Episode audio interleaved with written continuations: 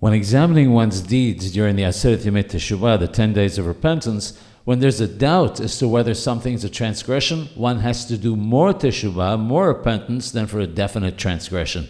The reason is that a person has more regret when he knows for sure that he sinned than when he doesn't know. That's why the corresponding sacrifice, the Korban Asham Talui, was more expensive than the one for a definite transgression, the Hatat.